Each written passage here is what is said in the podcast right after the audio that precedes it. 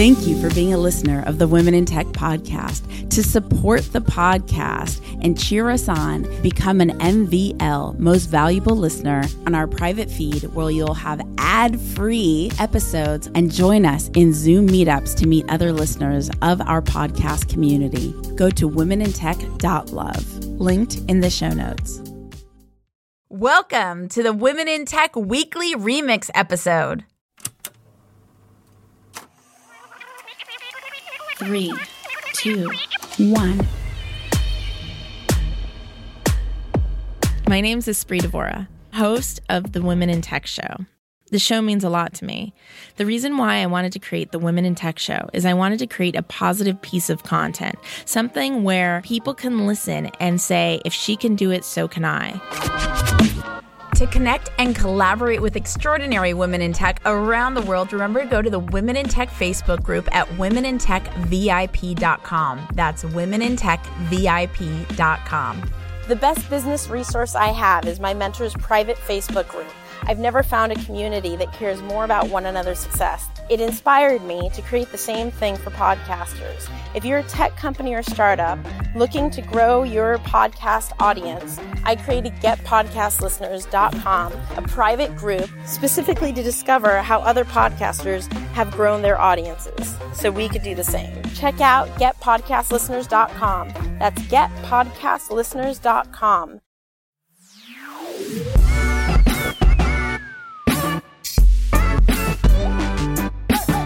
Hi, everyone. My name is Kadesh Shakur, and I work at Northwestern Mutual as a software engineer.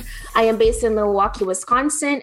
I think if someone was supposed to shadow me for a day, they'd be very bored. I code, I code for most of the day. Most days in the week, I am coding. And what, what, what does that mean? Our lovely project manager, he organizes our work into what is called sprints, which is basically just like two weeks of work that we need to do. And so I will pick up a ticket from that sprint and work on it. It could be as simple as um, fix the text content on this button on the page, but a button is never a button. So it could take days to do.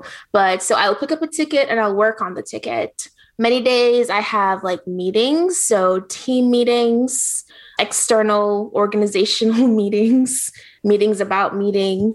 So some days Meetings I'm about meeting. meetings about meeting. Like on Thursdays, it's just from 10 a.m. to like 2 or 3 p.m. It's just meetings. And so I don't do any like work work.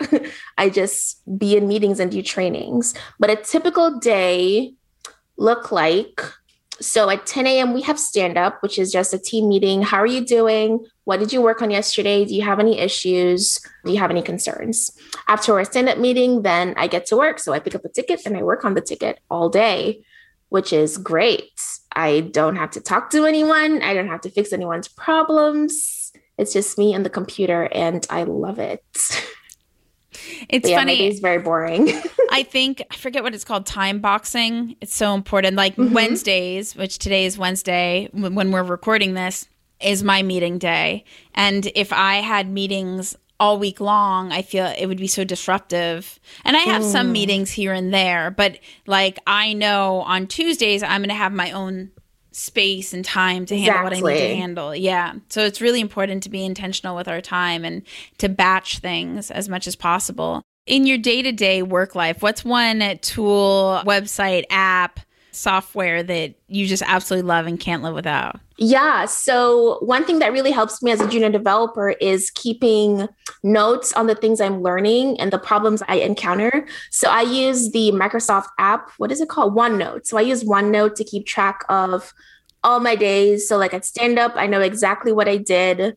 Um, last January because everything is documented. And that helps me to not only grow, but it, helps me to, if I come across the same issue, I can go back to my notes, I can search it, which makes it super easy. And I can also, for my reviews, I can pull up everything I did for the year and say, hey, manager, here's all the wonderful things I did, um, which is what I did last year. And I had an excellent review, which is wild. I was like, wow, I did a lot of work. This is Artemis Tiga from citywalks.live. I'm the co creator. I come from Athens, Greece. It's not that easy, actually. I'm still figuring that out. Uh, CityWalks is not a company yet. We have um, actually, we just signed our first collaboration. Nice. Congratulations. Uh, thank you so much. And it's going to be live soon, but I'm not allowed to talk about it until it's launched. I can tell you that it's something that's really interesting and it has a social impact as well. Yeah. It's going to be very interesting and it's something that really close to my heart. I'm really happy about that.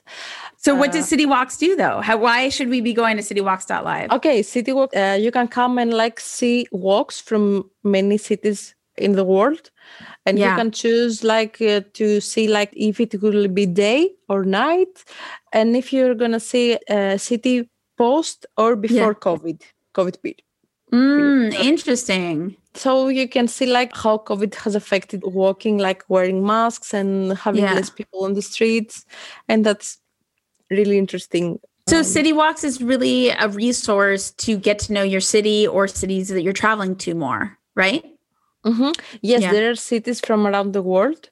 Now it's like 84 videos, and we're keep uploading more. So cool. It's not like a hearing tour where you put on the headphones and you start looking no. around. It's no. it's a video tour. It's a video. You can uh, best see it from your computer, not oh, like it, wor- it like works. if you want to get to know another city just mm-hmm. to kind of see what it's about. Yeah. Actually, yeah, like the idea came in the first quarantine here in Greece, like uh, almost um, one year ago, that we weren't able to travel and we love it so much. Yeah. So we said, like, oh, this is a cool idea. You can like virtually travel and see other places. And it is actually so relaxing for me. Like, nice. I'm yes.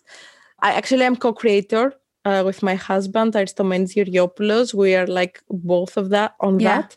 That was actually our our like focus. We wanted everyone to be able to access it and yeah. travel when they cannot. So cool. So virtual traveling. Yes. Virtual yes. traveling. We're all waiting for COVID period to go away and be able yeah. to travel again. But I think this can also be an opportunity for people that maybe don't have the resources to visit everywhere. Totally. Or maybe if they want to go somewhere, maybe they can check before, like, do I yeah. want to go there or like maybe somewhere else? Totally. Mm, so Amazing. that's the, the idea around it. And there's a new question that I love to ask. What is one wish that you have? And what is blocking you from attaining that wish?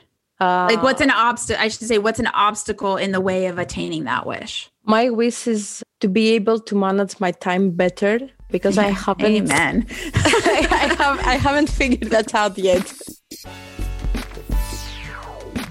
Kate Bradley Chernis. I'm the co founder and CEO of Lately. Some people call me Kately.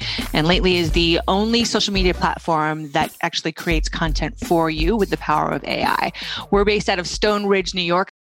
So yeah, I used to broadcast to 20 million listeners a day for XM satellite radio, which is why you're listening to Women in Tech. That's my that's my radio. Wow.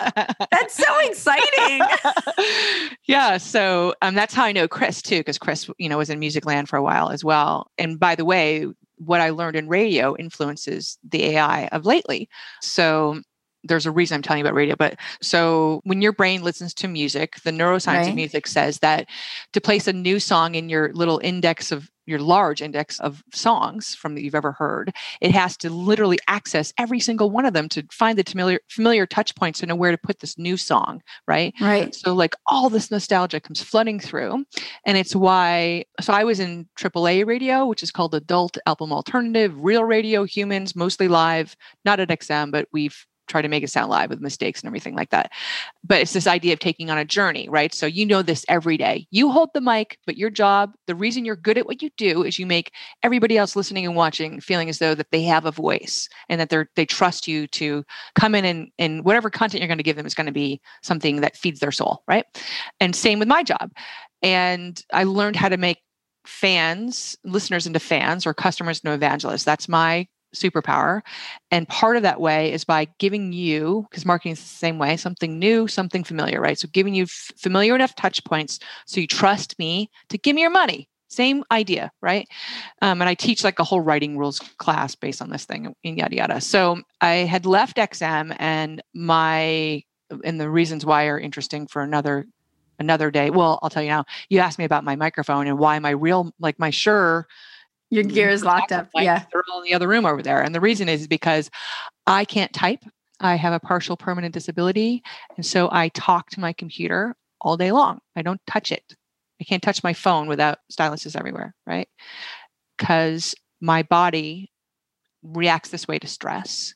And when I was at XM, this is when this all started happening. I had a really toxic work environment, male boys club galore, sexual harassment. My boss used to ask me if I would hold his penis so he could pee every day on the way to the bathroom. Bradley, your hands clean? Hold my penis. You know? So that's just typical. And also I participated in it too because we didn't know it was wrong. It was normal. It was part of the culture, right? But what sucked was that like the hostile work environment because of it, we didn't know these words. No one had this language then, you know. But I couldn't figure out like why was I having a panic attack every day, all day long? Because my boss was like constantly using his male bravado to pull right. me into a literally a room that's five by five and yell at me, you know, about his shitty day. Right. And like then I wouldn't get credit for the stuff I was doing and I was absorbing all of this. My body was absorbing it. So suddenly I'm incapacitated. I don't know what to do. I learn about Dragon Naturally Speaking, which is the voice activated software I use today. And I hire a woman, I pay her in CDs because I don't have any money because there is no money in radio, right? And XM doesn't believe me because I look normal. So there's nothing wrong with me, according to them. And I I leave, I get another job in radio um, or music, and it's the same thing, boys club, and they don't believe me, and you know the whole thing. And I'm doing wow. every kind of Eastern and Western medicine you can imagine. And my dad kind of, I'm in this, I'm visiting them, and I'm crying like crazy constantly. Yeah. I'm smoking. I loved smoking, so I was smoking. toxic. You know that who's the who's Pigpen? Remember Pigpen? I'm like Pigpen, but with like toxic energy coming out of me, you know? And my dad shakes me by the shoulders one day and says, You can't work for other people, and there's no shame in that. right? Wow. Yeah. And that was the thing he hit on, by the way, because what I felt was the deep shame because as many women I know do, my first thought always was, What am I doing wrong? What am I doing wrong? So the tape running through my head all the time was, It's my fault. You know, it wasn't my fault, actually. It was just the situation. I didn't know how to handle it and I didn't know how to get better help for it.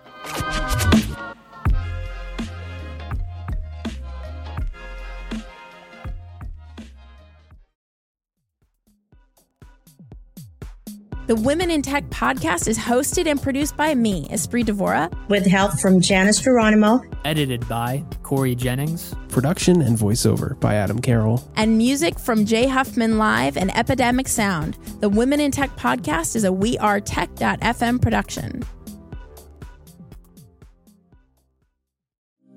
Thank you for being a listener of the Women in Tech podcast. To support the podcast and cheer us on, become an MVL most valuable listener, go to womenintech.love, linked in the show notes.